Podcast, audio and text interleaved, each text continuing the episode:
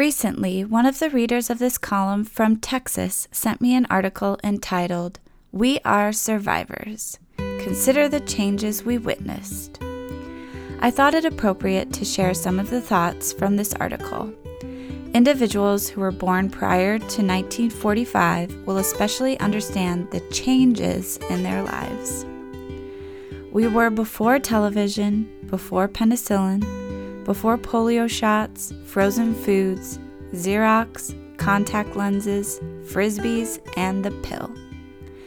We were before radar, credit cards, split atoms, laser beams, and ballpoint pens, before pantyhose, dishwashers, clothes dryers, electric blankets, air conditioners, drip dry clothing, and before man walked on the moon. Bunnies were small rabbits, and rabbits were not Volkswagens. We were before daycare centers, group therapy, and nursing homes. We never heard of FM radio, tape decks, electric typewriters, artificial hearts, word processors, yogurt, and guys wearing earrings. For us, time sharing meant togetherness, not computers or condominiums. A chip meant a piece of wood.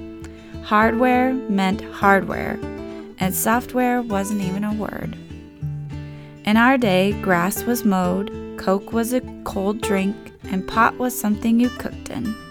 Rock music was grandma's lullaby, and pizzas, McDonald's, and instant coffee were unheard of. We thought fast food was what you ate during Lent, and outer space was the back of the local theater.